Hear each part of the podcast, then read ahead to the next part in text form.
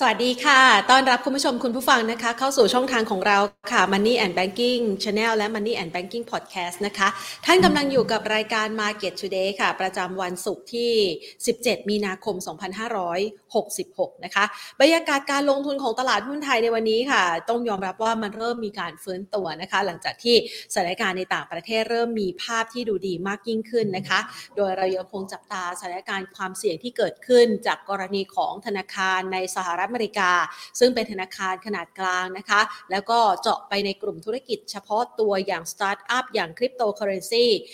ที่ประกาศภาวะล้มละลาย หรือว่ามีปัญหาเรื่องของสภาพคล่อง ในขณะที่เครดิตสวิสเองนะคะก็มีปัญหาเรื่องของสภาพคล่อง แต่ตอนนี้เนี่ยสามารถเข้าถึงเงินกู้ จากธนาคารกลางสวิสได้แล้วนะคะ พร้อมกับการเปิดเผยตัวเลขต่างๆ ที่สะท้อนให้เห็นว่าณปัจจุบันนี้ค่ะ ภาวะการลงทุนในตลาดหุ้นทั่วโลกนั้นเกิดภาวะตึงตัวนะคะ ในขณะที่ฝากฝั่งของธนาคารในสหรัฐอเมริกาเองนั้นก็พยายามที่จะไปขอกู้เงินจากเฟดซึ่งวงเงินนั้นสูงสุดเป็นประวัติการด้วย สะท้อนให้เห็นว่ามันมีความเปราะบางพักมากยิ่งขึ้นนะคะ ในมุมมองความเสี่ยงเกี่ยวกับภาคธนาคารในระดับโลก ซึ่งประเด็นดังกล่าวนี้ค่ะก็เลยทำให้นักลงทุนนั้นยังชะลอชะลอยังลังเลในการตัดสินใจการลงทุนนะคะ ถึงแม้ว่าในส่วนเอเชียเองนั้นต้องยอมรับว่าอยู่ค่อนข้างห่างไกล แต่ถ้าหากว่ามันเกิดผลกระทบเป็นวิกฤตที่ลามทั่วโลกแน่นอนว่าเราน่าจะได้รับผลกระทบทางอ้อมอย่างแน่นอนนะคะ แต่อย่างไรก็ตามค่ะดังนั้น เดี๋ยววันนี้เนี่ยเราจะมาประเมินสถานการณ์ต่าง ๆ ให้เห็นภาพชัดกันมากยิ่งขึ้น ว่ากรณีดังกล่าวนั้นนะคะ ในฐานะนักลงทุนไทย เราจะวางแผนการลงทุนที่เหมาะสมอย่างไร โอกาสในครั้งนี้จะเกิดขึ้นท่ามกลางวิกฤตได้หรือไม่โดยเฉพาะอย่างยิ่ง ถ้าเราได้เห็นนะคะการรายงานข่าวในช่วงระยะเวลาที่ผ่านมานะคะ มีการเปิดเผยมุมมองที่น่าสนใจเกี่ยวกับตลาด หุ้นไทยที่ยังคงมีความแข็งแกร่ง หรือแม้กระทั่งล่าสุดทางด้านของ Fitch Ratings เองก็ออกมานะคะ ระบุถึงการประเมินความแข็งแกร่งของธนาคารพาณิชย์ในโซนเอเชียในโซนอาเซียนด้วย ว่ายังคงมีความแข็งแกร่งนะคะ ซึ่งตรงนี้เอง เราจะเห็นได้ว่าในส่วนของธนาคารของไทยเนี่ยนะคะก็มีการประเมินจากทางด้านของ Fitch Ratings ด้วยเช่นเดียวกันนะคะน่าจะช่วยทำให้เราเนี่ยเบาใจไปได้ ในขณะเดียวกันเราก็มีภาพนะคะของการรายงานข่าวในช่วงระยะเวลาที่ผ่านมาจะเห็นได้ว่ามันเป็นจังหวะ ของการเก็บหุ้นที่ดีของใครหลาย ๆ คนนะคะ เพราะว่ารายงานล่าสุดเนี่ยก็มีการระบุนะบอกว่าทางด้านของคุณสารัตเอง เจ้าของกาฟนะคะก็มีจังหวะในการที่จะเก็บหุ้นเพิ่มในตลาดหุ้น หลังจากที่ราคาหุ้นนั้นปรับตัวลดลงในช่วงที่ผ่านมาด้วยนะคะ มูลค่ากว่า 10 ล้านบาทเลยทีเดียวละค่ะ ดังนั้นนะคะเราเห็นภาพในลักษณะแบบนี้แน่นอนว่าเวลาที่มันเกิดวิกฤต ราคาหุ้นปรับตัวลดลงแรงๆเราเนี่ยมีหน้าที่ในการสแกนหาหุ้นที่มีความแข็งแกร่ง และพร้อมจะไปต่อนะคะ เดี๋ยวคลิปนี้เราจะมาต่อกันในเรื่องนี้นะคะว่า ในมุมมองของนักวิเคราะห์นั้นจะประเมินถึงโอกาสที่น่าสนใจในครั้งนี้ได้อย่างไรนะคะ เรามาสรุปตัวเลขกันก่อนแล้วกันค่ะสำหรับภาพรวมการลงทุนของตลาดหุ้นไทยนะคะ ครึ่งแรกครึ่งเช้า ตลาดหุ้นไทยเนี่ยวิ่งขึ้นไปทดสอบที่ระดับ 1,571.36 จุดก็คือทะลุมี ทะลุด่านขึ้นไปนะคะที่ 1550 นะคะ แล้วก็ไปทดสอบที่ 1571 แต่ว่ามันเกิดการ pull back ก็คือ pull back กลับมาทดสอบก่อนว่าไอ้แนวรับเนี่ยหรือว่าแนวต้านที่มีนัยสำคัญ 1550 ที่เพิ่งผ่านไปอะ่ะมันจะเป็นแนวรับที่มีความแข็งแกร่งได้หรือไม่นะคะ ดังนั้นค่ะ วันนี้ก็มีกรอบการเคลื่อนไหวที่ค่อนข้างกว้างนะคะเกือบเกือบ 20 จุดเลย สุดท้ายแล้วตลาดหุ้นไทยมาปิดไปที่ระดับ 1,560.25 จุดค่ะ ด้วยมูลค่าการซื้อขายนะคะ เช้าวันนี้ 32,100 33 ล้านบาท ชะลอลงจากช่วงระยะเวลา 2-3 วันที่ผ่านมานะคะ ในขณะที่ห้าดับหลักทรัพย์ที่มีมูลค่าการซื้อขายนะคะ สูงสุดในเช้าวันนี้ค่ะ เดลต้านี่ ปล่อยให้ล้มไม่ได้เลยนะ หมายถึงว่าปล่อยให้ราคาลงไม่ได้เลยนะ เพราะว่าถ้าลงเนี่ยตลาดหุ้นไทยอาจจะแย่ไปกว่านี้นะคะเดลต้าวันนี้ราคานะคะ ถือว่าประคองตลาดได้ไม่น้อยเลย บวกขึ้นมา 2.26%นะคะ ปรับเพิ่มขึ้นมา 22 บาทนะคะ แล้วก็เป็นอันดับที่ 1 ของมูลค่าการซื้อขายในเช้าวันนี้ปตทค่ะราคาทรงตัวกสิกรไทยนะคะ ราคาขยับเพิ่มขึ้น 1.16% CPO ขยับเพิ่มขึ้น 0.82%และ SCB ค่ะขยับเพิ่มขึ้น 1.5%นะคะจะเห็นว่าวันนี้เนี่ยก็มีหลากหลายข่าวดีด้วยนะคะ ถ้าหากว่าเราประเมินถึงนักสถานการณ์ราคาน้ำมันในตลาดโลกนะคะ จะเห็นได้ว่าราคาน้ำมันในตลาดโลกช่วงนี้เนี่ยราคามันมีจังหวะของการยุบย่อ เพราะอะไร หนึ่งเลยนะคะถ้าเราประเมินจากสถานการณ์ที่เกิดขึ้นนะคะ มันอาจจะทำให้ธนาคารต่างๆ มีความระมัดระวังในเรื่องของการปล่อยกู้มากขึ้นนะคะ นักวิเคราะห์ในต่างประเทศก็เลยประเมินสถานการณ์ว่า กรณีนี้มันอาจจะทำให้เศรษฐกิจสหรัฐอเมริกานะคะมีจังหวะของความถดถอยเพิ่มขึ้น พอถดถอย ถึงแม้จีนจะเริ่มฟื้น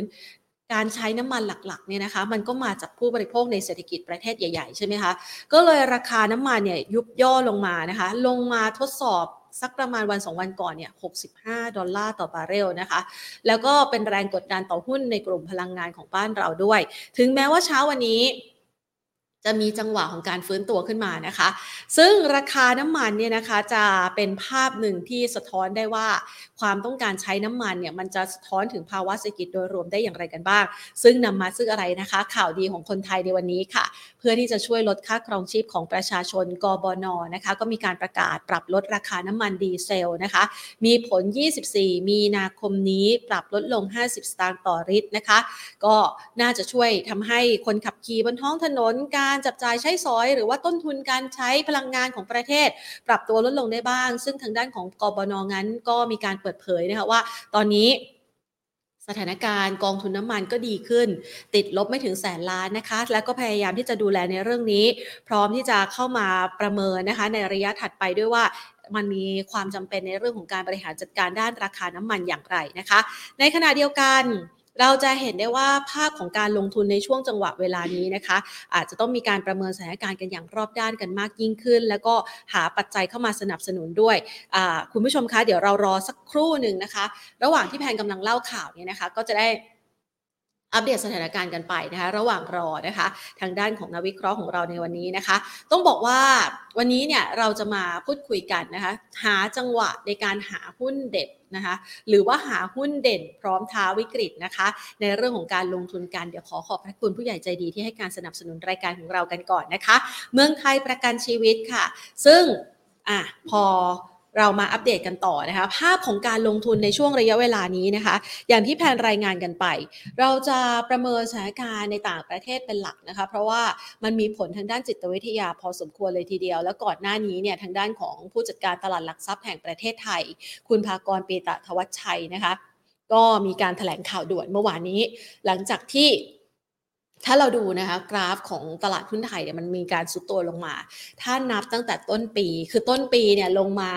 ครึ่งหนึ่งนะคะ อาจจะไม่ใช่เพราะวิกฤต อาจจะเป็นเพราะว่าตลาดหุ้นไทยแพง ผิดหวังเรื่องของผลประกอบการนะคะ แต่ว่าไอ้ช่วงระยะเวลาที่มันลงมาพร้อมวิกฤตเนี่ยทางด้านของตลาดหลักทรัพย์แห่งประเทศไทยก็ระบุบอกว่าอยากจะให้นักลงทุนนะคะ มีความใช้ความระมัดระวังในเรื่องของการลงทุนเพิ่มมากขึ้นนะคะ แล้วก็ประเมินสถานการณ์กันอย่างรอบด้านกันก่อน เพราะว่าบางครั้งเนี่ย สถานการณ์มันอยู่ไกลตัวเรา แล้วก็มองจากปัจจัยพื้นฐานนะคะ เศรษฐกิจไทย ธนาคารของไทยก็ยังคงมีความแข็งแกร่งนะคะ ซึ่งตรงนี้เองเนี่ยคุณภากรก็ระบุบอกว่า กรณีที่มีการรายงานข่าวว่าเครดิตสวิสนะคะมีการถือครองหุ้นนะคะในตลาดหุ้นไทยอยู่ด้วย ตรงนี้เนี่ยก็มีการออกมาเปิดเผยนะคะว่าจริงๆแล้วเนี่ยรายละเอียดก็คือว่าเป็นลูกค้านะคะที่ซื้อหุ้นไทย ผ่านพอร์ตของ Credit Suisse นะคะก็คือเขาถือหุ้นของลูกค้าอยู่ ดังนั้นตรงนี้เนี่ยเขาไม่มีสิทธิ์ในการที่จะขายหุ้นตรงนี้ออกไปนะคะ ก็ให้ความมั่นอกมั่นใจเกี่ยวกับการลงทุนให้กับคุณผู้ชมกันนะคะ เอาละทีนี้เราไปดูกันต่อนะคะจากการรายงานสถานการณ์ต่างๆนะคะอยากจะให้คุณผู้ชมเห็นรอบด้านกันมากยิ่งขึ้น วันนี้จริง ๆ แล้วเนี่ยอยากจะเปิดกราฟให้คุณผู้ชมดูนะคะ แต่ต้องขออภัยมากๆ เพราะว่า อินเทอร์เน็ต อินเทอร์เน็ตของแพนไม่ค่อยดีใช่ไหมคะพี่ปอม เปิดกราฟได้ไหมคะ เดี๋ยวให้พี่ปอมนะคะ พยายามให้เราสักหน่อยนะคะ เพื่อที่จะมาดูนะคะภาพของการลงทุนกันนะคะ คือ อยากจะให้คุณผู้ชมเนี่ยนะคะ หาจังหวะในการที่จะเข้ามาลงทุนในส่วนหนึ่ง เพราะว่าตรงนี้เนี่ยถ้าเราเทียบนะคะเทียบเคียงนะคะ ระดับต่ำสุดของตลาดหุ้นไทย จะถือได้ว่าเป็นระดับต่ำสุดในรอบปีที่ผ่านมาด้วยนะคะ คือลงมาทดสอบที่ระดับนี้1517 นะคะ2 3ครั้งแล้ว แล้วก็มีการรีบาวกลับนะคะ ซึ่งก็อาจจะถ้าถ้าสถานการณ์นะคะณปัจจุบันมันไม่มีอะไรแย่ไปกว่านี้ โอกาสของการที่มองว่าแนวรับนี้จะแนวรับอยู่เนี่ยก็น่าจะดีนะคะ ในขณะเดียวกันเราไปดูกันบ้างดีกว่านะคะ อย่างที่รายงานกันไป นอกเหนือจากนี้มีความคืบหน้าอะไรที่เพิ่มเติมกันมาบ้างนนะคะ วันนี้ค่ะทางด้านของพระราชกำหนดนะคะ กฎหมายในการควบคุมซิมผีบัญชีม้าเนี่ยออกมามีผลบังคับใช้แล้วนะคะ มีผลบังคับใช้ตั้งแต่วันนี้เป็นต้นไปนะคะ 17 มีนาคมนะคะ เดี๋ยวอัปเดตให้คุณผู้ชมได้ฟังกันนะคะ เพราะว่าตลาด ของบ้านเรานะคะหรือว่าการทำธุรกรรมทางการเงินของบ้านเรา ในช่วงณปัจจุบันเนี่ยหลาย ๆ คนค่อนข้างกังวลใจ เวลาจะไปคลิกลิงก์อะไรทีเดี๋ยวถูกดาวน์โหลดไหมเดี๋ยวถูกสแกน เดี๋ยวถูกก๊อปหน้าจอไหมหรือเข้ามาคีย์ข้อมูลต่าง ๆ นะคะวันก่อนนี่แพนก็ไปทำแอปพลิเคชันอะไรสักอย่างที่หน้าจอเนี่ยนะคะกังวลใจเหมือนกันนะ คือพอเขาเสียบ ข้อมูลคือแค่เสียบแท่นชาร์จเราก็เริ่มคิดแล้วมันจะเกิดอะไรขึ้นกับโทรศัพท์เราหรือเปล่านะคะ ดังนั้นล่าสุดค่ะ การออกประกาศนะคะกฎหมายพระราชกำหนดนะคะมีผลบังคับใช้แล้วสำหรับการควบคุมซิมผีบัญชีม้านะคะ ซึ่งก็จะไปกำหนดโทษให้กับบรรดาผู้ที่ไปเปิดโอกาส ไปเปิดบัญชีแทนเขา ไปเปิดหมายเลขโทรศัพท์แทนเขานะคะเขาเรียกว่าบัญชีม้านะถ้าเปิดบัญชีนะคะถ้าเป็นเปิดหมายเลขโทรศัพท์ให้ยืมไปใช้เนี่ยก็คือเป็นซิมผีนะคะ แล้วไปให้บริการหลอกลวงประชาชน ไปหลอกเขาทำธุรกรรม ไปหลอกเขาโอนเงินเนี่ยนะคะ จะมีโทษทั้งจำทั้งปรับนะคะ โดยมีโทษนะคะจำคุกไม่เกิน 3 ปี ปรับไม่เกิน 3 0 0แสนบาท ในขณะเดียวกันค่ะ ตอนนี้ตอนนี้เนี่ยนะคะก็ ถ้าหากว่าท่านมีความเสียหายเกิดขึ้น ท่านรีบโทรหาเลยนะคะโทรหาธนาคารของท่านนะคะเขาจะสามารถระงับธุรกรรมที่ผิดปกติให้ทันที แล้วภายในระยะเวลา 72 ชั่วโมงให้ไปแจ้งเจ้าหน้าที่ตำรวจนะคะ เพื่อจัดการกับสถานการณ์ดังกล่าว ซึ่งมันจะมีการทำงานเป็นระบบเป็นทอดๆ ก็คือระงับปุ๊บนะคะก็กรับระงับการโอนไปทุกช่วงต่อของธนาคารที่มันจะเกิดเงินหมุนไปเนี่ยนะคะ แล้วก็ถ้าหากว่าธนาคารตรวจพบเจอเหตุการณ์ผิดปกติก่อน ก็จะระงับการทำธุรกรรมดังกล่าวเช่นเดียวกันนะคะอะเดี๋ยวระหว่างรอนะคะ สายจากทางด้านของนักวิเคราะห์นะคะ มาประเมินกันต่อนะคะ วันนี้อาจจะมีความขัดข้องนิดหนึ่งนะคะ เกี่ยวกับสัญญาณอินเทอร์เน็ตนะคะ คุยกับแพนไปก่อนแล้วกันนะคะ ใครอยากคุยเรื่องอะไรก็ส่งกันเข้ามานะคะ ทีนี้เรามาดูกันต่อนะคะ วันนี้เนี่ยมีเรื่องอะไรบ้างนะคะ ที่วันนี้เราจะมาเล่าฝากกันนะคะจากเรื่องซิมผีบัญชีม้าเล่าไปเรียบร้อยแล้วนะคะ เรื่องของราคาน้ำมันก็เล่าไปแล้วใช่ไหมคะ มาคุยเรื่องนี้กันดีกว่านะคะ อะได้สายพอดีนะคะ เอาละมาคุยกันนะคะ กับเรื่องนี้แหละหาหุ้นเด็ดท้าวิกฤตนะคะ ในช่วงจังหวะของการที่จะเริ่มสะสมหุ้นที่น่าสนใจ จะไปดูซิว่าหุ้นตัวไหนเข้าตากันบ้างนะคะ พูดคุยกับคุณนัทพลคำถาเครือค่ะผู้อำนวยการอาวุโสฝ่ายวิเคราะห์หลักทรัพย์จากบริษัทหลักทรัพย์หยวนต้าประเทศไทยค่ะ สวัสดีค่ะคุณอ้วนค่ะสวัสดีครับ พี่แพนครับ สวัสดีนักลงทุนทุกท่านครับ อ่านะคะ วันนี้อินเทอร์เน็ตของพี่แพนอาจจะมีปัญหาสักเล็กน้อยนะคะ คุณอ้วนคะเราเมื่อสถานการณ์การลงทุนเนี่ยตอนนี้ตลาดหุ้นไทยเริ่มรับรู้ข่าวต่างๆ และเริ่มประเมินสถานการณ์กันเรียบร้อยแล้วนะคะ ถือได้ว่าเสด็จน้ำแล้วหรือยังคะสำหรับวิกฤตที่เกิดขึ้นในช่วงระยะเวลาสัปดาห์ที่ผ่านมาค่ะ ครับในมุมมองเนี่ยวันคิดว่าเสด็จน้ำแล้วนะครับ เพราะว่า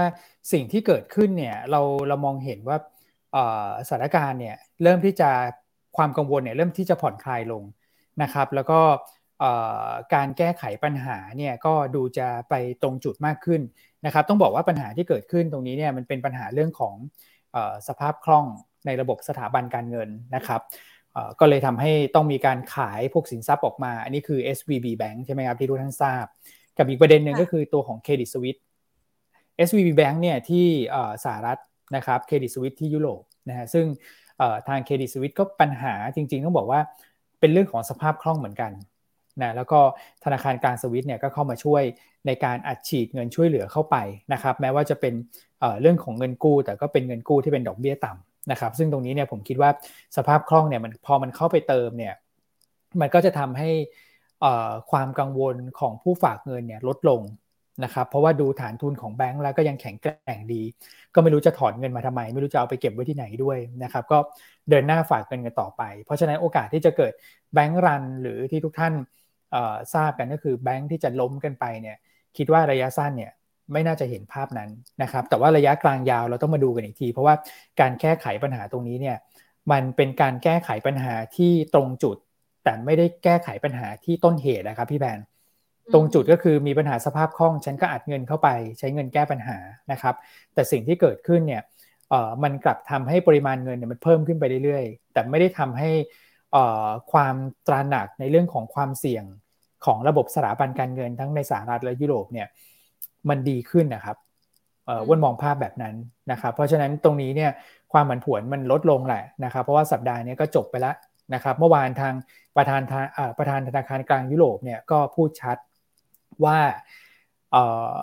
เรื่องของความเกี่ยวข้องกับธนาคารตัวของเครดิตสวิตเองเนี่ยยังไม่พบว่ามีแบงก์ไหนไปกระจุกตัวในการทำธุรกรรมกับเครดิตสวิตเพราะฉะนั้นโอกาสที่ถ้าเกิดว่าเครดิตสวิตล้ม แล้วพาแบงก์อื่นล้มไปด้วยจะน้อย อันที่ 2 ก็คือในแง่ของในแง่ของความแข็งแกร่งของทุนนะครับในแง่ของประสิทธิภาพในการดำเนินงานของธนาคารต่างๆเนี่ยค่อนข้างที่จะแข็งแกร่ง ตามกฎบาเซล3บาเซล3ก็คือเป็นกฎที่เข้มงวดมาก คุณจะทำธุรกิจแบงก์เนี่ยคุณต้องมีเงินสำรองที่มากกว่าช่วงตอนสับพามแบบโอ้โหเป็นเท่าๆเลยครับนะเพราะฉะนั้นระบบแบงก์เนี่ยเขายังมองว่าแข็งแกร่ง พอแข็งแกร่งเนี่ยเขาก็คิดว่าปัญหาเนี่ยเขาจัดการได้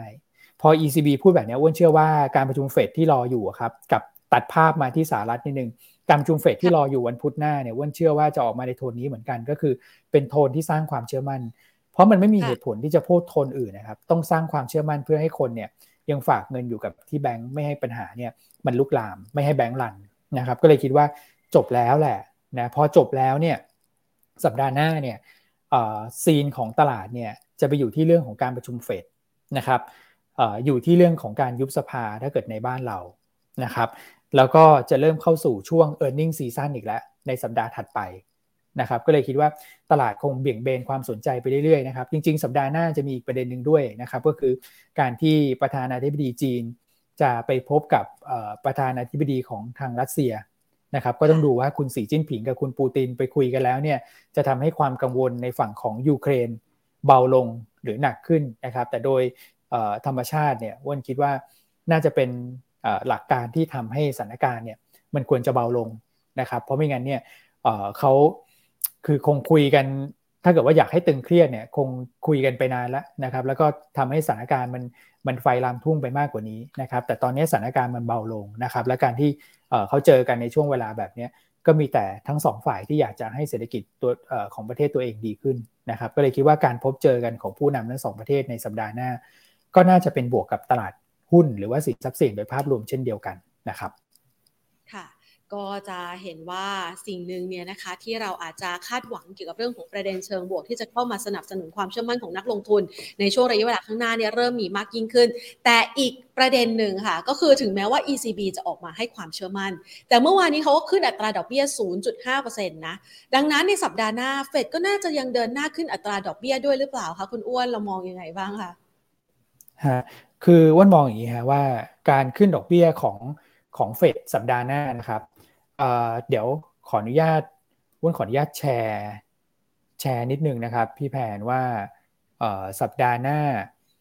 ตลาดเนี่ยมองการขึ้นอัตราดอกเบี้ยของเฟดอย่างไรนะครับ จริงๆแล้วเนี่ย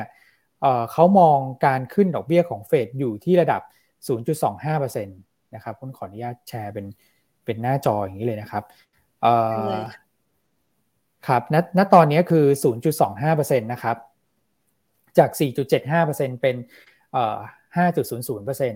ะครับ ถ้าเกิดขึ้นดอกเบี้ยในลักษณะแบบนี้เนี่ยคิดว่าตลาดเนี่ยคงไม่ได้ตกอกตกใจอะไรแล้วนะครับแต่สิ่งที่เราต้องติดตามต่อครับ รอบนี้เป็นครั้งที่2นะครับที่เฟดขึ้นดอกเบี้ยมากกว่า ECB นะครับ FOMC ขึ้นอขออภัยฮะ ECB ขึ้นดอกเบี้ยมากกว่าเฟดเป็นครั้งที่ 2 ECB ขึ้น 0.5 เฟดขึ้น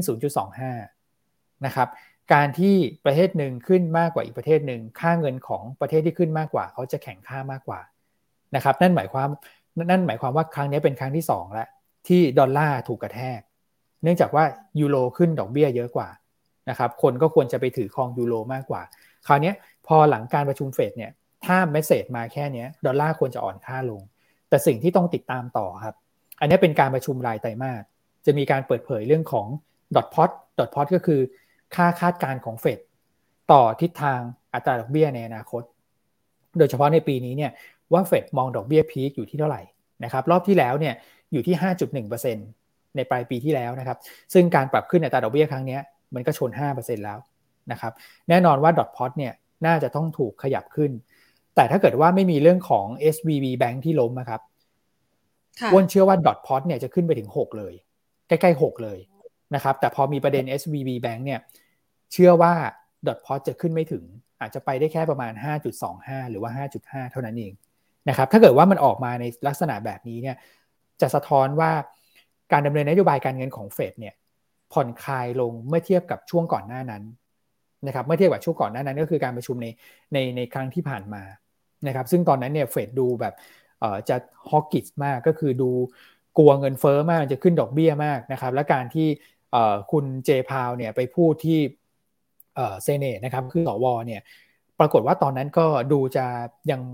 มั่นคงเกี่ยวกับเรื่องของแนวทางการปรับขึ้นอัตราดอกเบี้ยเชิงลุก แต่ถ้าเกิดดอทพอตมันไม่ได้ออกมาเป็นแบบนั้น ก็คือไม่ได้เกิน 5.5%เนี่ยวันคิดว่าตลาดจะมองบวกนะครับอันนี้ประเด็นที่ 1 ประเด็นที่ 2 ก็คือตัวเลขเศรษฐกิจนะครับเราต้องมาดูว่า GDP เขาคาดการไว้เนี่ยมีการปรับลดหรือเปล่า ซึ่งคิดว่าไม่น่าจะปรับลดเพราะคาดการไว้ต่ำอยู่แล้ว ประมาณสักเปอร์เซ็นต์กว่าๆเท่านั้นเองนะครับ เรื่องของเงินเฟ้อจะปรับลดลงมาบ้างไหม อัตราการว่างงานจะขยับขึ้นไหมนะครับ ตรงนี้มันเป็นเรื่องของการตีความที่คิดว่าอาจจะต้องใช้เวลาในการตีความสัก 1-2 วันหลังจากการประชุมไปแล้วครับพี่พี่แพน เพราะฉะนั้นเนี่ยดอลลาร์จะมีความผันผวนมาก แต่เราย้อนกลับมาที่ภาพใหญ่ครับว่าอเมริกาขึ้นดอกเบี้ยน้อยกว่ายุโรป ยังไงดอลลาร์เนี่ยก็ต้องอ่อนค่าเมื่อเทียบกับยุโรป และยุโรปเนี่ย ถ้าเกิดเราดูในแง่ของดอลลาร์อินเด็กซ์เขามีสัดส่วนประมาณสัก 50%นะครับ สัดส่วนใหญ่ที่สุดนะครับอ้วนก็เลยมองว่าสุดท้ายเนี่ยความผันผวนจะเกิดขึ้นหลังวันที่ 21 นะครับ1-2 วัน แล้วหลังจากนั้นเนี่ยดอลลาร์จะค่อยๆ พักตัวลงมา เงินบาทจะแข็งค่าขึ้นนะครับ แล้วก็โฟล์เนี่ยจะกลับมาไหลเข้าตลาดหุ้นไทยอีกครั้งหนึ่งนะครับ เราอาจจะต้องคาดหวังในช่วงปลายสัปดาห์หน้า หรือว่าเป็นช่วงสัปดาห์ถัดไปครับ อันนี้ก็คือเป็นสิ่งที่เราคาดหวังในการประชุมของของเฟดแล้วก็มองว่ารอบนี้ไม่น่าจะมีอะไรที่เป็นเซอร์ไพรส์เชิงลบแล้วนะครับเพราะว่าสถานการณ์ณปัจจุบันไม่เอื้อต่อการดำเนินนโยบายการเงินที่ตึงตัวเกินไปของเฟดมากนักนะครับ ค่ะแสดงว่าผ่านสัปดาห์นี้ไปเนี่ยนะคะ เราจะเริ่มเห็นข่าวดีๆ เข้ามาในตลาดหุ้นไทยบ้าง ถ้าหากว่าประเมินตามสถานการณ์ที่คุณอ้วนเล่ามานะคะ ดังนั้นในช่วงจังหวะเวลานี้ก็น่าจะเริ่มสะสมหุ้นกันได้แล้วนะคะ ใช่ไหมคะ มันถึงแนวรับที่มีนัยยะสำคัญคือเมื่อวันก่อนที่มันทะลุลงไปสักประมาณใกล้ๆ 1518 ใช่ไหมคะ อันนั้นก็ถือว่าเป็นแนวรับที่มีนัยยะสำคัญเหมือนกัน กระแทกเป็นครั้งที่ 3 แล้ว คุณอ้วนมองยังไงบ้างคะ ครั้งนี้นี่เป็นการลงครั้งสุดท้ายหรือเปล่า คืออย่างนี้ครับพี่แพนว่าอยากให้ดูแพทเทิร์นการเคลื่อนไหวของเซ็ต Index นิดหนึ่งนะครับว่าทุกครั้งเนี่ยที่ดัชนีถูกกระแทกลงมาแรงๆนะครับ ก็จะมีความผันผวนเกิดขึ้นในแต่ละรอบเลยนะครับ ถ้าเกิดว่าเราดูบอททอมก็คือในช่วงที่ลงแรงๆแบบหัวทิ่มลงมาอย่างเงี้ยนะครับแต่ข้อดีก็คือว่าความชันหรือว่าอัตราเร่งการปรับลงเนี่ยมันเริ่มลดลงแล้ว นะครับก็พออนุมานได้ครับว่า 1518 ที่เกิดขึ้นเมื่อวันที่ 14 มีนาเนี่ยตรงนั้นน่าจะเป็นจุดบอททอมของรอบสั้นนะครับแล้วก็ณตอนนี้เนี่ยเราเริ่มเห็นเรื่องของการค่อยๆ ฟื้นตัวกลับขึ้นมาจะติดนิดเดียวครับ 1570 ขึ้นไปชน 3 รอบแล้วไม่ผ่านสักทีนะครับถ้า 1570 ผ่านได้เมื่อไหร่เนี่ยอ้วนเชื่อว่าภาพการลงทุนเนี่ยจะพลิกกลับมาเป็นบวก นะครับเพราะว่าแนวต้านเนี่ยมันถูกทลายขึ้นไปแล้วนะครับอันนี้คือภาพเดลี่นะครับ ส่วนในแง่ของ weekly นะครับ ภาพ weekly เนี่ยนักวิเคราะห์ทางเทคนิคเรามองตรงเส้นค่าเฉลี่ยเดี๋ยววนขออนุญาตเปลี่ยนนิดนึง เพราะว่าเขาดูที่เส้นค่าเฉลี่ยที่เป็น SMA 200 สัปดาห์ครับ เขาบอกว่าถ้าหุ้นไทยเนี่ยหลุดเส้น 200 สัปดาห์เนี่ยน่ากลัว หลุดแล้วหลุดเลยนะครับ แต่ดูที่ราคาปิดนะฮะ ไม่ได้ดูที่ระหว่างสัปดาห์ ไม่ได้ดูที่ไส้เทียนนะดูที่แท่งเทียนแต่ว่าต้องดูวันนี้ต้องดูวันนี้ใช่พี่แมนพูดถูกค่ะ แต่ยังมีรูมยังมีรูมเยอะครับ เพราะว่าเส้น 200 สัปดาห์เนี่ย1,545 จุด ตอนนี้ 1,560 จุด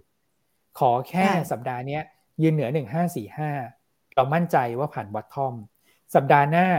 กลับไปยืนเหนือ 1570 ให้ได้ คุณทดสอบมา 3 ครั้งแล้วเนี่ยหัวโนแล้วเนี่ยขึ้นไปชนเนี่ย ถ้าเกิดว่าทะลุขึ้นไปได้อะพี่แพน มันแปลว่าแนวต้านถูกทลายนะพอถูกทลายเนี่ยชื่อว่าคนจะมั่นใจกับการลงทุนในตลาดหุ้นไทยมากขึ้น เพราะว่าก่อนหน้านี้คนก็คิดว่าไม่ผ่านขึ้นชน 1570 เดี๋ยวก็ลงใหม่ แต่พี่แพนลองดูนะครับนักลงทุนลองดูรอบนี้นะฮะคืออย่างเมื่อวานเนี่ย โอเค อาจจะมีจังหวะลงมามีเออร์เลอร์ลงมาบ้าง นะครับ แต่สุดท้ายก็ไม่ได้ปิดที่ทำนิวโล แล้ววันนี้โลของวันก็ถูกยกขึ้น อันนี้ถือเป็นสัญญาณที่ดี คือดูทางเทคนิคพี่แพนครับ ขออนุญาตอีกนิดเดียววุ้นขอต่อสั้นๆ ก็คือ ต้องดูให้ครบนะครับ อยากให้เห็นภาพว่า ตอนนี้ในแง่ของปัจจัยพื้นฐานนะครับ เราเทรดบน PE อยู่ที่ประมาณ 15 เท่านะครับ ค่าเฉลี่ย 10 ปีย้อนหลังอยู่ที่ 16.8 เท่า เห็นไหมครับ คือถ้าเกิดว่า PE ลงต่ำกว่าค่าเฉลี่ย แปลว่าหุ้นไทยมีความถูกแล้วนะฮะ อันที่สองคือ e a r n i n g yield gap ครับ ลงทุนในตลาดหุ้นไทยนะตอนนี้ได้ผลตอบแทนมากกว่าซื้อพันธบัตรอายุ 10 ปีของประเทศไทย 4.4%พี่แพน พี่แพนไปซื้อพันธบัตรพี่แพนได้ 2.5%ต่อปี แต่มาลงทุนในตลาดหุ้นไทย พี่แพนจะได้อยู่ประมาณสัก 6.5%ต่อปี ค่ะ นะครับ เกินด้วยประมาณ 6.9 ด้วย นะครับมันมากกว่าการอยู่ 4.4 อันเนี้ยมันมากกว่าค่าเฉลี่ย 10เอ่อประมาณสัก 10 ปีย้อนหลังครับ ซึ่งตอนนั้นเนี่ยจะอยู่ที่ประมาณสัก 3.5%ก็แปลว่าความน่าสนใจของการลงทุนในตลาดหุ้นไทยตอนนี้มากกว่าตลาดตราสารหนี้แล้วนะครับแล้วก็สิ่งสุดท้ายที่อ้วนอยากให้ดูก็คือว่าเอ่อณตอนนี้เนี่ยความผันผวนของตลาดหุ้นเนี่ยควรจะลดลง เพราะว่าธุรกรรมบล็อกเทรดนะครับ คือแก๊งสี่โมงเย็นกลับมาอีกแล้วนะ เมื่อวัน เมื่อวันอังคารมันถล่มใช่ ถ้าทุกท่านจำได้ คือเนี่ยขำขำได้นะ เพราะว่ามันผ่านมาแล้วพี่แพนแต่วันนั้นนี่ขำไม่ออกจริงๆแล้วลงทุนโทรมาเยอะมาก วันอังคารเนี่ย คุณอ้วนเกิดอะไรขึ้น ลงมาสามสิบทำไมสี่โมงเย็นกลายเป็นลงห้าสิบจุดเลย เพราะว่าโดนฟอสเซลกันเยอะ ตลาดอนุพันธ์บ้านเราเนี่ยเป็นเบอร์หนึ่งของอาเซียนนะครับ เราเราคึกคักกว่าสิงคโปร์นะครับณตอนนี้แล้วก็ เอ่อถ้าเกิดว่านับรวมทุกตลาดเราเป็นอันดับที่ 25 ของโลกครับ ถ้าเกิดนับเป็นประเทศวันเชื่อว่าเราติดท็อป 10 นะฮะ เพราะฉะนั้นเนี่ย คือการเก็งกำไรในตลาดอนุพันธ์เนี่ยพอเขาโดนบังคับปิดสถานะคือโบรกเกอร์เองก็ต้องโยนอย่างไม่มีทางเลือก อันนี้เป็นเป็นเกณฑ์ปกตินะครับ ถ้าเกิดโดน force sell เขาที่เคยซื้อหุ้นเพื่อเป็น back to back ไว้ก็คือเพื่อถ่วงความเสี่ยงไว้โบรกเกอร์ก็ต้องเทขายออกมา ตอนนี้เราเริ่มเห็นความผันผวนตรงนั้นนิ่งแล้วนะครับ อันนี้คือ indicator หนึ่งที่ผมว่านักลงทุนไปจับตาได้เลยนะ ถ้าเมื่อไหร่ก็ตามที่เห็นบัญชีบอลอครับ มียอดซื้อขายเยอะกว่าปกติให้ระลึกไว้เลยว่าช่วงนั้นเนี่ย ตลาดเนี่ยมีความผันผวนจากตัวของ block trade ให้ระวัง เพราะว่าบัญชีบอลอเขาไม่จำเป็นต้องซื้อขายสุทธิในจำนวนที่เยอะในแต่ละวันครับพี่แพน นึกออกไหมครับ คือบล. เนี่ย เราไม่มีความต้องการที่จะไปลงทุนเลย ที่เราทำมี position ในตลาดหุ้น เพราะว่าเราทำธุรกรรมออก product block trade หรือว่า DW ให้กับนักลงทุน เพราะฉะนั้นธุรกรรมมันจะ net net กันไป แต่ถ้าเกิดว่ามันมียอดซื้อผิดปกติยอดขายผิดปกติ ให้จับตาดูนะครับ มันจะมีความผันผวนเกิดขึ้นตามมา แต่ตอนนี้เบาลงแล้วอ้วนก็เลยคิดว่าทั้งปัจจัยทางเทคนิคที่ดูโอเค fundamental ที่ค่อนข้างเอื้อว่าตลาดหุ้นไทยไม่แพง นะครับแล้วก็อีกอันหนึ่งก็คือเรื่องของจิตจิตวิทยาการลงทุนในนี้สำคัญครับเราประเมินเรื่องของจิตวิทยาการลงทุนของตลาดเนี่ยผ่านธุรกรรมบล็อกเทรดเนี่ยมันเริ่มดูโอเคขึ้นนะครับก็เลยมองว่าตอนนี้ดูน่าสนใจแล้วสำหรับตลาดหุ้นไทยที่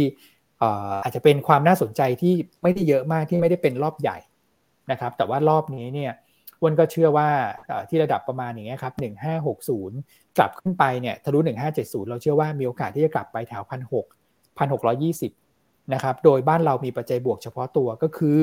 เรื่องของการเลือกตั้งที่รออยู่กับเรื่อง e a r n i n g ็ season ผลประกอบการไตรมาสหนึ่งเชื่อว่าทรงจะไม่แบดเหมือนไตรมาสสี่แน่นอนนะครับงบจะกลับมาฟื้นตัว แล้วก็นักวิเคราะห์จะเริ่มพรีวิวงบกันในช่วงประมาณสักต้นเมษาครับกลุ่มแบงก์ จะนำมาก่อน แล้วอ้วนเชื่อว่ากลุ่มแบงก์จะกู้สถานการณ์ ในแง่ของปัจจัยพื้นฐานเนี่ยบ้านเราให้กลับมาแล้วก็ฝรั่งเนี่ยกลับมาซื้อหุ้นไทยอีกครั้งนึงได้นะครับค่ะฟังคุณอ้วนแล้วรู้สึกสบายใจแทนนักลงทุนนะคะ เพราะเชื่อว่าหลาย ๆ คนบอกว่าระดับดัชนีประมาณนี้คือถั่วไม้สุดท้ายแล้วนะคะ เงินหมดแล้วว่างั้นเถอะนะคะพอช้อนมาไม่รู้จะช้อนยังไงแล้วนะคะ และถ้าหากว่าอยู่ตรงนี้อะพร้อมและที่เรากำลังจะขึ้นไปเห็นปัจจัยบวกปัจจัยดี ๆ นะคะ เเราแนะนำการลงทุนต่อจากนี้ยังไงบ้างคะ เพื่อที่จะทำให้โอกาสในการสร้างพอร์ตแกร่งจากวิกฤตที่เกิดขึ้นนะคะ ครับ ก็ถ้าเกิดว่าดูกลุ่มหุ้นที่น่าสนใจนะครับ ในแง่ของของธีมการลงทุนคือต้องบอกพี่แพนและนักลงทุนอย่างนี้นะครับในแง่ของกลยุทธ์การลงทุนเนี่ยเราก็จะมีทั้งระยะสั้น ระยะยาว ระยะกลางไม่ต้องกักเกินนะครับจังหวะนี้เป็นจังหวะของนักลงทุนระยะสั้น นะครับ ส่วนนักลงทุนระยะยาวเนี่ยวันเชื่อว่าจุดนี้ยังไม่ถูกพอที่จะให้แบบเราเข้าไปสะสมแล้วก็ซื้อเพื่อถือลงทุนยาวๆ อันนั้นเนี่ยอยากให้รอเลย เพราะว่าพอเกิดวิกฤตเรื่องของสถาบันการเงินขึ้นมานะครับ ดอกเบี้ยยังไม่ลง ดอกเบี้ยยังสูงแบบนี้เนี่ยคำว่า recession มาแน่ เศรษฐกิจถดถอยมาแน่ ตอนนี้เหมือนซื้อเวลานะครับ เพราะฉะนั้นสิ่งที่เราต้องกังวลกันเนี่ยคือในช่วงไตรมาสสาม อันนั้นเนี่ยถ้าเกิดว่าเป็นนักลงทุนระยะยาวคุณรอไปเลยนะครับ แต่ถ้าเกิดว่านักลงทุนระยะสั้น ซึ่งตอนนี้หลายท่านก็บอกว่า ตอนแรกฉันก็สั้นนะแต่พอติดปุ๊บฉันกลายเป็นยาวแล้วนะครับ เป็น VI ไปโดย VI ใช่เป็น VI ไปโดยที่เออไม่ได้ตั้งใจนะครับ แต่ตอนนี้ให้กำลังใจกันแล้วก็เอาจังหวะอย่างนี้แล้วกันครับ ถ้าเกิดว่ามีหุ้นอยู่แล้ว ตอนนี้ไม่มีเงินที่จะซื้อใหม่ เขาก็จะบอกตลอดว่านักวิเคราะห์ก็มาแต่แนะนำซื้อตลอดอะ นะไม่เคยแนะนำขายเลย แล้วพี่ก็ไม่มีเงินซื้อแล้ว อันนี้ก็คือลูกค้ามาแซวกันจริงๆนะครับว่ามาคุยกันก็มีแต่หุ้นที่น่าสนใจมานำเสนอ แต่ว่าไอ้ที่ฉันติดอยู่ทำยังไงดี ถ้าเกิดติดหุ้นอยู่เยอะ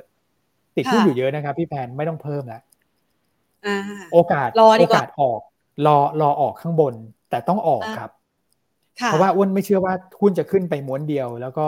กลับไปพันเจ็ดพันแปดอะไรอย่างนั้นเลยนะครับ เราเชื่อว่าการ rebound รอบนี้หนึ่งพันหกร้อยหนึ่งพันหกร้อยยี่สิบ เดี๋ยวก็จะมีจังหวะถอยลงมาใหม่นะครับเพราะว่าเป็น e a r n i n g ซีซั่นด้วยนะแต่ว่าจะขึ้นจริงๆเนี่ยควรจะเป็นพฤษภาไปเลย พฤษภาปีนี้จะไม่มี sell in May เพราะว่าเรามีเลือกตั้งนะครับ election rally เนี่ยอ้วนเชื่อว่ายังไงก็ต้องมานะครับแต่ตอนนี้เอาเป็นว่าคนที่มีพอร์ต แล้วก็หุ้นเต็มมืออยู่แล้วเนี่ยคุณรอไปปรับพอร์ตข้างบนนะครับพอขึ้นมารู้สึกอึดอัดตัวไหนก็ขายออกนะครับเพื่อเตรียมเงินสดไว้แล้วเดี๋ยวพอลงมาเนี่ยเราจะได้ไม่พลาดโอกาส นะครับเพราะว่าอย่างตอนนี้อ้วนว่าเป็นโอกาสดีนะคือ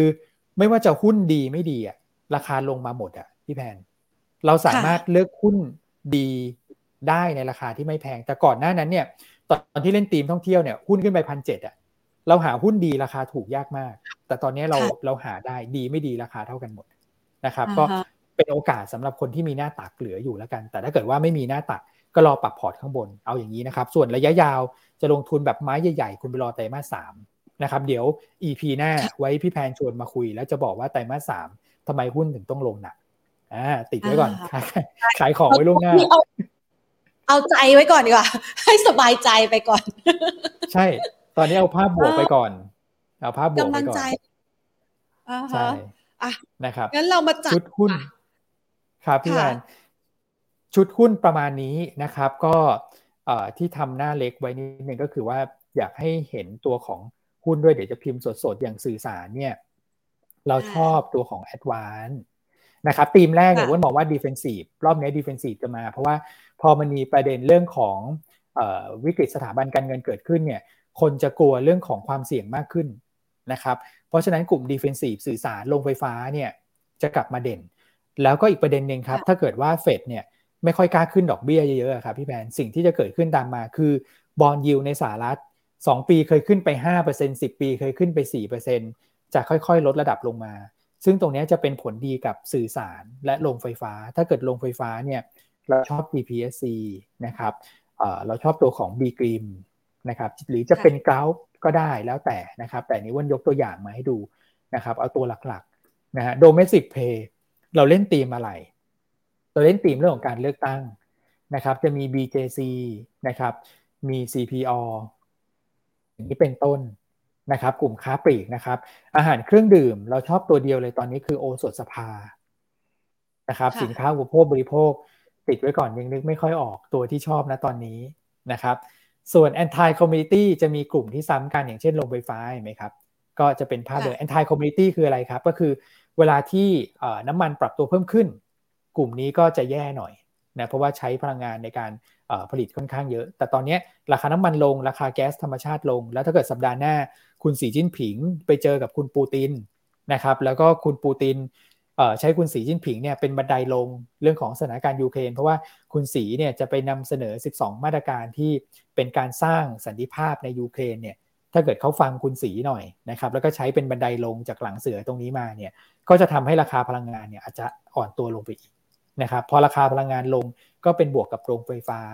เป็นบวกกับวัสดุก่อสร้างบรรจุภัณฑ์เครื่องดื่มนะครับอันนี้คือชุดหุ้นแอนทายคอมมิตี้สุดท้ายครับ ความขัดแย้งระหว่างสหรัฐกับจีน จะทำให้ทีมนี้เล่นได้ทั้งปีนะครับอ้วนจำได้ว่าตอนที่ไปขึ้นเวทีกับพี่แพนแล้วก็พี่เอ็ดดี้ นี่ยใช่ในช่วงปลายปีที่แล้วนะครับทีมเดียวที่อ้วนกับพี่เอ็ดดี้ครับตอนนี้พี่เอ็ดดี้ไม่ใช่โนมูระแล้วนะ เป็นกรุงศรีพัฒนาสินเนี่ยนะครับทีมทีมหนึ่งที่มองเหมือนกันครับพี่แพนก็คือ เรื่องของความขัดแย้งระหว่างประเทศกลุ่มนิคมอุตสาหกรรมนะครับ ที่จะเห็นเรื่องของการลงทุนจากต่างประเทศเข้ามาผ่าน BOI ผ่านไปที่ EEC อะครับนะครับกลุ่มนิคมอุตสาหกรรมจะเด่นเราก็ชอบหมดนะฮะแต่ว่าต้องเน้นที่ EEC นะเพราะว่ามาตรการสนับสนุนทุกอย่างอยู่ในนั้น แล้วคนเข้ามาเขาก็ จะใช้ EEC เป็นฐานในการผลิตพวก EV car หรือว่าจะทำพวก data center ต่างๆนะครับก็จะเป็นอมตะ WHA โลจนะนะครับดูหุ้นมันเหมือนจะเยอะนะครับ แต่อยากให้นักลงทุนเน้นอย่างนี้ครับว่าเอา defensive เอา domestic ไว้ก่อนนะครับเพราะอย่างน้อยๆเนี่ยเรามีธงที่พอจะยึดเหนี่ยวได้ก็คือเรื่องของการเลือกตั้งนะครับเพราะว่าเรื่องปัจจัยต่างประเทศเนี่ยเอาแน่นอนไม่ได้ครับ แต่การเลือกตั้งเนี่ยว่นเชื่อว่ายังไงก็ต้องเดินหน้า ไปสู่วันที่ 7 พฤษภาที่เรามีการเลือกตั้งแน่นอน ถ้าไม่ถ้าไม่เลือกเนี่ย มันมันก็คือลงหมดอะพี่แบนถ้าเกิดว่าเลื่อนการเลือกตั้งหรือมีประเด็นอะไรที่ทำให้การเลือกตั้งไม่เกิดใช่ มันก็ไม่เหลือ แต่เราต้องหาเสาหลักยึดก่อน ว่า assumption กรณีปกติก็คือเกิด พอเกิดปุ๊บกลุ่มไหนได้ประโยชน์ที่สุดก็คือ domestic defensive ซึ่งมันเข้ากับสถานการณ์ตรงนี้พอดีว่ากังวลเรื่องของ global recession กังวลเรื่องของวิกฤตสถาบันการเงิน นะครับถ้าเกิดว่าหุ้นไม่ชอบใจก็ให้ยึด domestic defensive มีกลุ่มอะไรบ้าง กลุ่มธนาคารพาณิชย์ธนาคารพาณิชย์อาจจะไม่ได้พูดวันนี้เท่าไหร่นะครับจริง ๆ ธนาคารพาณิชย์ก็ได้เพราะว่าพูดบ่อยแล้วแล้วหุ้นก็ไม่ขึ้นนะครับคนก็บอกว่าไม่ต้องมาพูดแล้วเหมือนเหมือนซ้ำเติมนะหลายตัวเลย K-Bank SCB เออแต่ว่ากลุ่มธนาคารอะรอดูอย่างเดียวเลยครับ เมื่อไหร่ฝรั่งกลับมาซื้อ เมื่อไหร่กลับมามาซื้อนะ เมื่อนั้นน่ะธนาคารจะแลลี่ เห็นไหมฮะรอบที่แล้วที่แลลี่กันตั้งแต่แบบครึ่งปีแรกของปีที่แล้วเพราะว่าฝรั่งกลับเข้ามาซื้อ ซึ่งรอบเนี้ยหลังเฟดวุ้นเชื่อว่าเขาจะกลับมาซื้อ เพราะฉะนั้นคุณก็ไปจับตาดูในช่วงนั้นเอานะครับ หลังเฟดคือกลางสัปดาห์หน้ากลุ่มที่ 2 ก็คือค้าปลีกนะที่เป็นโดเมสติกกลุ่มที่ 3 ก็คือสื่อสารกลุ่มที่ 4 ก็พวกอาหารเครื่องดื่มเนี่ยเอาแค่สี่กลุ่มนี้พอนะครับเพราะเชื่อว่าเราเกาะกะกับกลุ่มพวกนี้แล้วก็ใช้เป็นแผนการลงทุนในช่วง สองเดือนข้างหน้าได้เลยครับ จนถึงเรื่องของการเลือกตั้งวันที่ 7 พฤษภาครับผมค่ะอะนะคะจะได้จดเป็นลิสต์นะคะให้ไปเลือกลงทุนกันนะคะ ทีนี้มาถึงคำถามของคุณผู้ชมที่ส่งเข้ามากันบ้างดีกว่านะคะ วันนี้จะขอถามสัก 5 หุ้นนะคะ เอาคำถามแรกที่ รู้ก่อนส่วนตัวเลยนะคะ เห็นมีการรายงานนะคะ ว่าในช่วงภาวะวิกฤตที่ผ่านมาตลาดหุ้นซุดตัวลงแรงๆ คุณสารัตนะคะ เข้าไปซื้อหุ้นกาฟเพิ่มในตลาดหุ้นด้วย ตรงนี้เนี่ยมันจะยิ่งทำให้กาฟเนี่ยน่าสนใจด้วยไหมคะเพราะว่ามันก็เข้าธีมของคุณอ้วนด้วย เราแนะนำยังไงบ้างคะครับในส่วนของกาฟเนี่ยอ้วนคิดว่าทุกจังหวะที่ราคาหุ้นปรับตัวลงแรงเนี่ยเป็นโอกาสสำหรับกาฟนะครับคือระยะสั้นเนี่ยอย่างที่เรียน นะฮะก็คือโรงไฟฟ้าเนี่ยได้แรงหนุนจากเรื่องของยิวลงนะครับได้แรงหนุนจากเรื่องของต้นทุนการผลิตของเขาที่ปรับตัวลง ก็คือต้นทุนเชื้อเพลิงต่างๆนะครับประเด็นที่ 3 ก็คือเมื่อกี้ยังไม่ได้พูดนะครับโรงไฟฟ้ามีอีกประเด็นหนึ่งก็เป็นเรื่องของการนำเสนอขายไฟนะครับให้กับทางการไฟฟ้าก็คือเป็นพลังงานหมุนเวียนรอบใหม่ ของเดิมเนี่ย5,000 เมกะวัตต์นะครับก็ด้วยความที่ 5,000 เมกะวัตต์คนเสนอเข้าไปเยอะ นะครับแล้วก็มีการฟ้องร้องกันเกิดขึ้นด้วยว่าทำไมคนนี้ได้ฉันไม่ได้อะไรอย่างเงี้ยนะครับเขาก็เลยบอกว่าในไหนเรื่องของพลังงานหมุนเวียนเนี่ยมันเป็นการทำเพื่อที่จะนำไปสู่เรื่องของzero carbon ด้วยในในบ้านเรานะครับที่เป็น net zero กันด้วยเนี่ยอีกหน่อยก็จะแบบเป็นกระแสนี้มากขึ้นก็ขยายไปเลยจาก 5,000 กว่าเมกะวัตต์เป็นเป็นตอนนี้เกือบเกือบ 9,000 เมกะวัตต์แล้วนะครับก็จะทำให้อย่างกัลฟ์เนี่ยซึ่งเป็นคนที่มีสถานะ เป็นโรงไฟฟ้าพลังงานหมุนเวียนขนาดใหญ่ที่สุดแล้วกันในบ้านเราเนี่ยก็มีโอกาสที่จะได้ตรงนี้มากขึ้นนะครับก็เลยมองว่าตราบใดที่ประเด็นตรงนี้ยังอยู่เนี่ยหุ้นเขาก็ยังมีโอกาสที่จะฟื้นตัวขึ้นไปเก่ง โดยเฉพาะวันใกล้ๆประกาศก็คือวันที่ 5 เมษาครับนะครับ ที่ราคาตรงนี้เราแนะนำซื้อนะครับแนวต้านระยะสั้นเนี่ยวันคิดว่าถ้าเกิดดูจังหวะนะครับ ตอนนี้พักตัวพอสมควรแล้วน่าจะฟื้นตัวขึ้นไปเรื่อยๆ นะครับมีโอกาสที่จะกลับไปในกรอบประมาณสัก 53-54 อีกรอบหนึ่งนะครับแล้วก็ถ้าถอยลงมาถึงตรงไหนต้องหนีนะครับก็คือโลเดิมอะ48.5 ซึ่งเราคิดว่า pattern แบบนี้จะไม่หลุด low เดิมแล้วนะครับเพราะว่าจุดต่ำสุดของวันยกขึ้นเรื่อยๆ อันนี้คือ pattern ของการฟื้นตัวแล้วนะครับ ค่ะอะ ขยับไปต่อนะคะ ตัว SCB ค่ะ คุณผู้ชมบอกว่าอ่าเมื่อสักครู่นี้ก็ได้ไอเดียจากคุณอ้วนไปแล้วนะคะ แต่ว่าคุณผู้ชมบอกว่าอยากจะถือ ซื้อตรงนี้ไปถือรอรับปันผลเลยคุ้มไหมคะ คุ้มฮะนะครับ คือเอ่ออย่าง SCB เนี่ยเข้าใจว่าปันผลเขาประกาศจ่ายเนี่ยค่อนข้างที่จะเยอะนะครับ ตอนนี้ก็ยิวก็ยังอยู่ประมาณสัก5%นะครับประกาศจ่าย 5 บาทกว่านะครับแล้วก็ยังไม่ขึ้น X ด้วยนะครับเพราะฉะนั้นเนี่ย ตัวของ SCB ซื้อราคานี้ก็ก็ยังได้ X อยู่นะครับอืมคือแนะนำซื้อฮะแล้วก็แบงก์อย่างที่ว่นเรียนก็คือว่าเอ่อถ้าเกิดว่าต่างชาติกลับเข้ามาครับ กลุ่มแบงก์เนี่ยจะเป็นกลุ่มที่รองรับเม็ดเงินของต่างชาติได้ดีนะเพราะฉะนั้นเนี่ยแบงก์เนี่ยจะมี2ช็อตหนึ่งก็คือลุ้นหลังเฟดโฟกับแบงก์จะม้วนตัวขึ้นนะครับ ตอนนี้ที่แบงก์ขึ้นเพราะอะไร เพราะว่าความกังวลเกี่ยวกับเรื่องแบงก์ในยุโรปกับอเมริกาเริ่มเบาลงแล้ว นะครับไปลุ้นโฟได้อีกรอบหนึ่งนะครับ อันที่ 2 คือปันผลนะ SCB ปันผลเยอะ 5%กว่า หุ้นเนี่ยสังเกตดูรอบหลังนะครับ ดาวไซด์เนี่ยจะน้อยกว่าตัวอื่น อย่างเทียบกับ K-Bank K-Bank นี่หลุดหลุดลุยไปเลยเห็นไหมครับ แต่ว่า SCB เนี่ยไม่ได้ลุยขนาดนั้นถ้าเกิดดูจากกราฟนะครับก็เลยมองว่าณตอนนี้นะเอา SCB ก่อนเพราะว่าปันผลเยอะกว่า K-Bank นะครับแล้วเดี๋ยวพอได้ปันผลจาก SCB ค่อยสลับมาที่ K-Bank ครับ เพราะว่า K-Bank งบไตรมาสหนึ่งจะฟื้นแรงกว่า SCB อันนี้คือเฉลยให้เลยครับว่าทามมิ่งควรจะเล่นแบบไหนครับผมค่ะ ไปต่อนะคะที่กลุ่มโรงพยาบาลบ้าง BDMS ราคามองยังไงคะ BDMS เหรอครับ ก็คือ BDMS เนี่ยดีนะครับ แต่ว่าราคาหุ้นไม่ค่อยลงมาเท่าไหร่นะครับ คือถ้าเกิดเทียบอย่างอย่างรอบนี้ครับ ตลาดถูกเขย่าลงมา แต่ BDMS ไม่ค่อยลงเลยแต่ว่าถ้าเกิดไปซื้อ BDMS เนี่ยแก่งมาก บางคนก็ชอบนะก็แปลว่าหุ้นดีนะไม่ได้ลงตามตลาด แต่ว่าถ้าเกิดเราจะเอาหุ้นที่ขึ้นกลับไปพร้อมตลาดที่ฟื้นตัว เราต้องเอาหุ้นที่ลงมาเท่ากว่า เท่าเท่ากับ หรือว่าลงมาน้อยลงมามากกว่าตลาดนึกออกไหมครับอ่ามันก็จะเป็นกลุ่มกลุ่มแบงค์ที่ลงมาเยอะกลุ่มปิโตรเคมีนะสำหรับสายสู้นะกลุ่มแบงค์กลุ่มปิโตรเคมี กลุ่มพวกแบบพลังงานโรงไฟฟ้าอย่างเงี้ยอันนี้ลงมาเยอะ นะครับแต่ BDMS ไม่ไม่ค่อยลง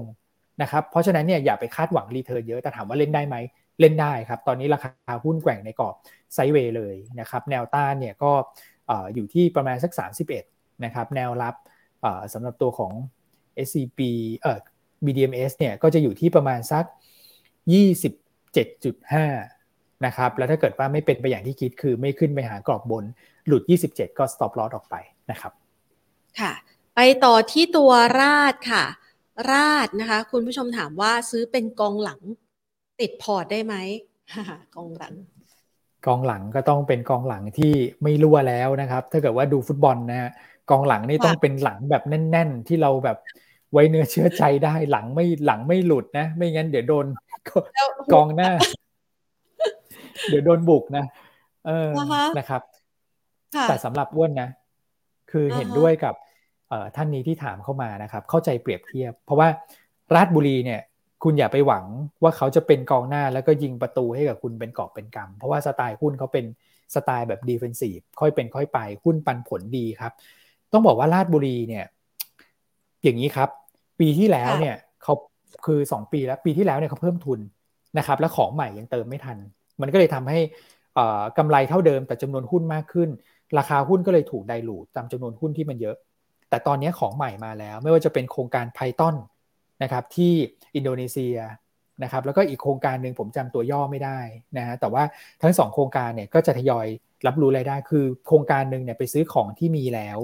นะครับก็คือมีโรงไฟฟ้ารับรู้รายได้ได้เลย ส่วน Python เนี่ยน่าจะเข้ามาในช่วงประมาณสักไตรมาสสามนะครับก็เลยคิดว่าปีนี้กำไรน่าจะเด่น PE ตอนนี้อยู่ที่ประมาณสัก 7 เท่ากว่า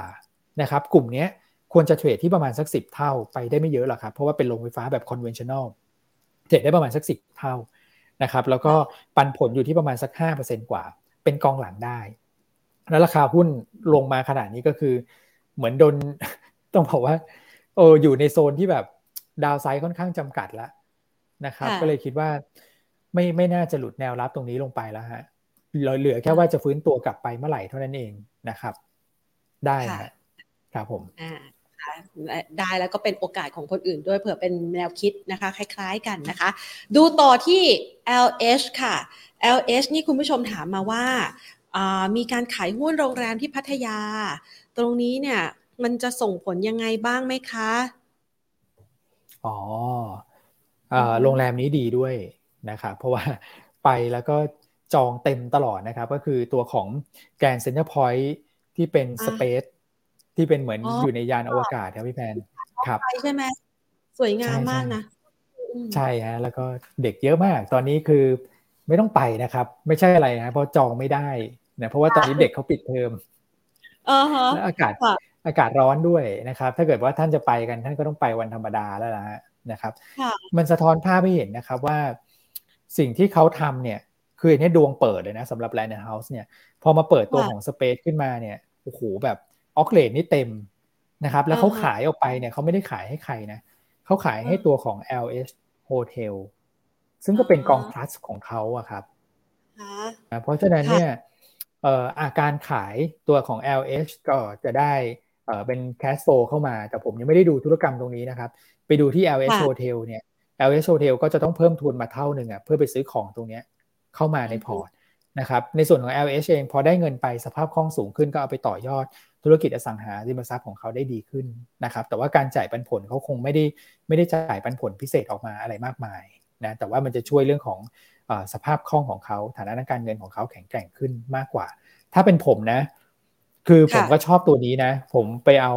LH Hotel รอเขาเพิ่มทุนแล้วเราก็เพิ่มทุนไปกับเขาดีกว่านะครับส่วน LH ผมว่าเป็นหุ้นที่แบบหุ้นดีแต่ว่าคือแจ็คแจ็คพอตเนี้ยถ้าเกิดเกิดขึ้นมันจะไปเกิดขึ้นกับ หุ้นที่คือกองกองที่มีการเพิ่มทุนนะครับ แล้วถ้าเกิดว่าท่านถือหลังจากนั้นไปเนี่ยรีเทิร์นหลังจากเพิ่มทุนส่วนใหญ่นะครับ พวกกองทัสเนี่ยมักจะดีก็คือราคาทัสมักจะปรับตัวเพิ่มขึ้น แต่คนที่ขายไปแล้วอะครับ มันจะเกิดการอะไรแบบพี่แพนคือได้เงินสดเข้ามาก้อนหนึ่งแต่รายได้และกำไรที่เขาจะได้จากโครงการนี้มันก็จะหายไปด้วยนะ เพราะฉะนั้นเนี่ยนักลงทุนก็จะ ยังไม่ได้ให้มูลค่ามากนักจนกว่าคุณจะบอกได้ว่าจะเอาเงินสดก้อนนั้นไปทำอะไร จ่ายปันผลออกมาไหม หรือว่าคุณจะไปลงทุนต่อในโปรเจกต์อะไรสร้างรีเทิร์นให้กับผู้ถือผู้ถือหุ้นเท่าไหร่ หุ้นมันก็เลยไม่ได้ตอบสนองเชิงบวกนะครับไปเอา LH Hotel รอเขาประกาศเพิ่มทุนแล้วเพิ่มกับเขาผมว่าตัวนี้ดูน่าสนใจนะครับ ค่ะ ขอเพิ่มอีกสักสองคำถามนะคะ คุณอ้วนคะนะคะหลายๆคนบอกว่าเอาไงกับซิงเกอร์ดี ลุ่มลุ่มดอนดอนไหนขอดูซิงเกอร์หน่อยค่ะ คือซิงเกอร์เนี่ย ผมว่าคือจริงๆแล้วครับ ค่ะ ใช่ครับ ใช่ครับ คือเออเราอาจจะไม่ได้ cover ตัวซิงเกอร์นะครับ ในแง่ของปัจจัยพื้นฐานเนี่ยเราอาจจะข้อมูลอาจจะไม่ได้ไม่ได้แน่นมากพอครับพี่แพนและนักลงทุนฮะแต่ผมมองว่าเอ่อคำว่าเอายังไงดีเนี่ยณตอนนี้เนี่ยต้องบอกว่ายังไม่ใช่ช่วงเวลาที่เราต้อง สู้เต็มตัวแล้วกันสำหรับตัวของซิงเกอร์นะครับ เพราะว่าการเคลื่อนไหวของราคาหุ้นนะครับ จริง ๆ แล้วถ้าเกิดพูดกันตามตรงเนี่ยครับมันเป็นยังเป็นลักษณะไซด์เวดาวอยู่นะครับ คือตามหลักทางเทคนิคครับถ้าเกิดว่าราคาหุ้นเคลื่อนไหวตามแนวโน้ม เราให้สันนิษฐานไว้ก่อนครับ ว่าอยู่ในแนวโน้มไหนเนี่ยจะเป็นแนวโน้มนั้นต่อไป จนกว่าจะเปลี่ยนแนวโน้ม เพราะฉะนั้นเนี่ยถ้าเกิดเราจะหวังให้ซิงเกอร์ม้วนตัวกลับมาได้เป็นจริงเป็นจังเนี่ย สำหรับรอบสั้นเนี่ยให้เกิน 23 บาทขึ้นไป ซึ่งก็ยังค่อนข้างไกลกับปัจจุบันที่อยู่ที่ 19 บาทนะครับถ้าเป็นผมเนี่ยในแง่ของ recommend ผมคิดว่ามีอยู่แล้วเนี่ยถ้าถามว่าเอาไงดีก็คืออาจจะมีอยู่แล้วเนี่ยผมคิดว่าคงไม่ต้องทำอะไรนะครับในไหนสู้มาขนาดนี้แล้วเนี่ยถือลุ้นต่อนะฮะถ้าเกิดว่าเกิน 23 เราค่อยเพิ่มน้ำหนักเข้าไปนะครับแต่ถ้าหลุดโลเดิม อันนี้อาจจะต้อง คือคงไม่ได้คัดทั้งหมดหรอกเพราะผมว่าคัดทั้งหมดเนี่ยทำใจลำบาก อาจจะแบบลดน้ำหนักลงมาบางส่วน อย่างเช่นเรามีร้อยหุ้นอย่างเงี้ยครับ พอหลุดเออเรามีพันหุ้นแล้วกัน พอหลุด 16.7 ที่เป็นโลเดิมขาย 500 หุ้นนะครับถ้าเกิดว่าเขามีฉลับลงไปเพราะว่ามันหลุดโลเดิมเนี่ยหุ้นอาจจะไหลลงต่อ อาจจะไปแถวประมาณ 16 เราเอารูม 500 หุ้นตรงนั้นเนี่ยไปถัว 16 มันยังพอมีแกลบ70 จังอย่างสำหรับ 500 หุ้นให้เรา มาชดเชยเป็นต้นทุนเฉลี่ยที่มันดึงลงมาครับพี่พี่แพนมันดีกว่าที่แบบหลุด low เดิมแล้วเราไม่ทำอะไร เดี๋ยวเราก็จะ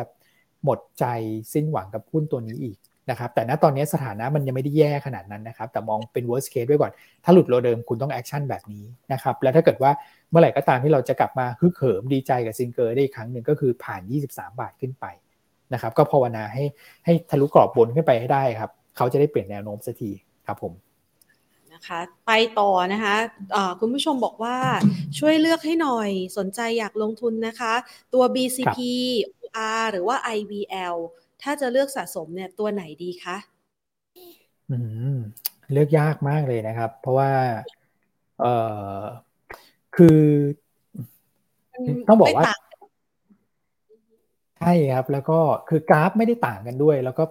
ทั้งสามหุ้นเนี่ย เป็นสามหุ้นที่เอาจริงๆอะผม ชอบน้อยที่สุดเลยในกลุ่มพลังงาน ถ้าเกิดว่ากลุ่มพลังงานปิโตเคมีนะครับเอ่อถ้าชอบนะ ผมยังชอบลงกันมากกว่านะครับ อย่างท็อปอย่างเงี้ย จริง ๆ บางจากก็ลงกัน แต่ว่าบางจากยังมีประเด็นเรื่องของออการควบกับตัวของเอสโซนะครับ แต่ว่าท็อปเนี่ยปีที่แล้วเขาก็คือผ่านเรื่องของการเพิ่มทุนไปหมดแล้วนะครับ แล้วก็เรื่องของการหยุดซ่อมอะไรก็ผ่านไปเรียบร้อย นะครับหลังจากนี้จีนเปิดประเทศค่าการกลั่นควรจะค่อยๆ ฟื้นตัวกลับขึ้นไป ซึ่งจริงภาพนี้มันมันเกิดขึ้นแล้วนะครับ แต่ว่าน้ำหนักเนี่ยคนอาจจะไปให้กับเรื่อง recession มากกว่า อย่างเงี้ยผมดูว่าเออยังน่าสนใจกว่า เพราะว่าเป็นโรงกั่น pure แล้วก็ไม่มีประเด็นที่เป็น overhang ต้องรอด้วย เมื่อเทียบกับบางจากนะครับที่เป็นโรงกั่นเหมือนกันเออส่วน OR OR เนี่ยผมยังติดนิดนึงก็คือว่าภาพเขาอาจจะ ยังไม่ชัดนะครับพี่คือเขาอยู่ในจุดที่ถ้าเกิดว่าผมมองว่าปั๊มดี ปั๊มน้ำมันดี ผมจะให้ลูกค้าซื้อ PTG ว่าได้ประโยชน์เรื่องของค่าการตลาดที่ขยับขึ้นเนี่ยเต็มที่ ถูกไหมครับเออถ้าเกิดเรามองว่าค้าปลีกดี ผมก็จะให้ลูกค้าซื้อ BJC อย่างเงี้ย คือเราเราเราเราไม่เอาตัวที่เป็นส่วนผสมระหว่างค้าปลีกหรือว่าปั๊มน้ำมันอย่างเงี้ยครับ พี่แผนมัน มันมันขายยากอย่างเงี้ยนักลงทุนสถาบันก็จะไม่ไม่ค่อยชอบเท่าไหร่นะครับคือหุ้นเนี่ยโพซิชันตอนนี้ยังไม่ชัดเนี่ยผมว่าแล้ว valuation ก็ไม่ได้ไม่ได้ไม่ได้ถูกมาก แต่ณตอนนี้เนี่ยถามว่ามีโอกาสเด้งไหมคือลงมาลึกมีโอกาสเด้งนะครับอาจจะกลับไปแถวประมาณสักเอ่อยี่สิบเอ็ดยี่สิบเอ็ดบาทห้าสิบได้นะครับแล้วก็ IVL IVL ขอตัดไปก่อนแล้วกัน เพราะว่ามันมีประเด็นเรื่องของ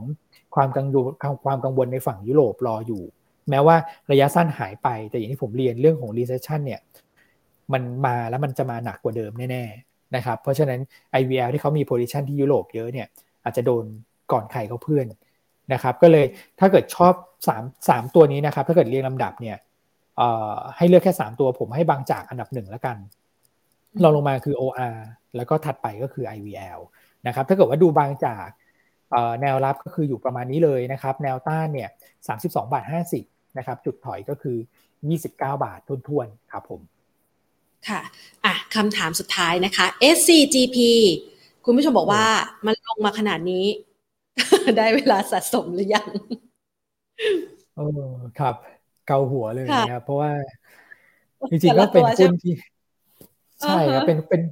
เป็นหุ้นที่ผมชอบนะครับ ก็คือเอ่อ valuation เนี่ย trade PE ประมาณ 20 กว่าเท่าเนี่ยอาจจะดูแพงกว่ากลุ่มบรรจุภัณฑ์ทั่วไป แต่ว่าเอ่อเขาเขา growth ดีแล้วเขาก็มีการขยายไป ต่างประเทศด้วย แต่หลักๆเนี่ยดันขยายไปเวียดนามนะครับแล้วคนอาจจะกังวลเกี่ยวกับเรื่องของเศรษฐกิจเวียดนามด้วยนะครับ เพราะว่าล่าสุดเนี่ยทางแบงก์ชาติเวียดนามก็เพิ่งปรับลดอัตราดอกเบี้ยลงไปประมาณสักหนึ่งเปอร์เซ็นในช่วงต้นสัปดาห์ที่ผ่านมานะครับ ก็เลยทำให้ราคาหุ้นเนี่ยถูกเทลงค่อนข้างที่จะหนักเหมือนกัน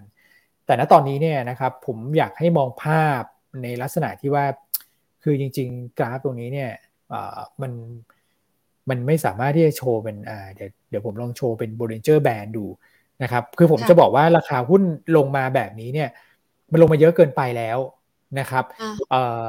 คำถามก็คือว่าจะซื้อได้ไหมเนี่ยทุกครั้งที่ราคาหุ้นหลุดกรอบล่างในแง่ของ Bollinger Band ลงมาเนี่ย อันนี้คือโอกาสซื้อในลักษณะ technical rebound กลับขึ้นไปนะครับ เล่นสั้นๆก่อนแล้วกันนะ คือถ้าเกิดราคานี้ผมเชียร์ซื้อแหละนะครับ แนวรับก็ ซื้อเลยครับ แถวประมาณ 46 46บาท25 นะครับ ส่วนจุดเด้งลุ้นขึ้นไปเนี่ยก็คือ 48 บาท 50 นะครับ แล้วก็ถัดไปก็คือแถวประมาณสัก 50 บาท เอาเล่นสั้นตรงนี้ก่อนเพราะว่าหุ้นเนี่ยจริง ๆ เปลี่ยนทิศทางแล้วจากไซด์เวย์เป็นลงนะครับ มันภาพใหญ่เนี่ยสวยคือต้องบอกว่าไม่สวยเลยจะบอกว่าสวยน้อยลงก็คงไม่ได้ไม่สวยเลย แต่ด้วยความที่ลงมาลึกเกินไป ยังไงก็ต้องมี technical rebound กลับขึ้นไปแน่นอนครับ ก็คือถ้าเกิด technical rebound เรามองว่าจะเป็นแค่ technical rebound เราต้องเล่นแบบสั้นๆ เอาแค่จังหวะ technical rebound แล้วพอเขาเปลี่ยนแนวโน้มค่อยว่ากันใหม่ จะกลับขึ้นไปเปลี่ยนแนวโน้มเนี่ยต้องยืน 53 ขึ้นไปนู่นเลยครับ ตอนนี้เอาแค่กลับไป 50 ให้ได้ก่อนครับผมนะคะจะได้เห็นภาพกันนะคะ แล้วก็ตอบคำถามคุณผู้ชมนะคะ ในการที่จะวางแผนการลงทุนด้วยนะคะ สรุปวันนี้เนี่ยคุณอ้วนมาให้กำลังใจนะ แล้วก็เดี๋ยวสัปดาห์หน้าเราจะทยอยรับรู้ข่าวดีไปพร้อมกันนะคะ คุณอ้วนคะ ใช่ครับ แน่นอนครับพี่แพนอ่านะคะ ขอบคุณมากนะคะ คุณอ้วนคะสำหรับวันนี้ค่ะ สวัสดีค่ะ ยินดีครับ สวัสดีครับ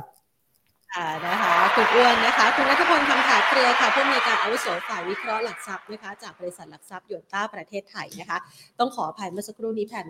ไม่ได้สวัสดีคุณอ้วนตั้งแต่เริ่มแรกนะคะ ต้องบอกว่าวันนี้เนี่ยในออฟฟิศของแพรนะ มันมีปัญหาเรื่องของอินเทอร์เน็ตนะคะทำให้แพรมองไม่เห็นภาพว่าจริง ๆ แล้วได้คุณอ้วนเป็นรูปแบบของ StreamYard หรือว่าโทรศัพท์นะคะ ต้องขออภัยคุณผู้ชมด้วยนะคะ แล้วก็เล่ากันซะนานเลยนะคะสำหรับคลิปนี้นะคะ เล่าข่าวครบทุกข่าวเลยที่เกิดขึ้น ในวันนี้นะคะมาอัปเดตให้คุณผู้ชมกันนะคะ ใครที่อยากจะฟังเนื้อหานะคะของคุณอ้วนนะคะ แบบเต็มที่ก็ skip มาฟังเลยที่ 15 นาทีได้มั้งนะคะ เดี๋ยวน้องแอดมินนะคะ จะทำให้เรานะคะ น้องม่อนเดี๋ยวจะทำตัวไทม์ไลน์ไปให้คุณผู้ชมนะคะ ได้ skip skip ดูกันนะคะ แต่อยากจะให้คุณผู้ชมดูครบทั้งคลิป เพราะว่าทั้งคลิปนี้นะคะ มองเห็นทั้งปัจจัยบวก ปัจจัยลบและแนวโน้มของการฟื้นตัวของตลาดหุ้นไทยต้องบอกว่า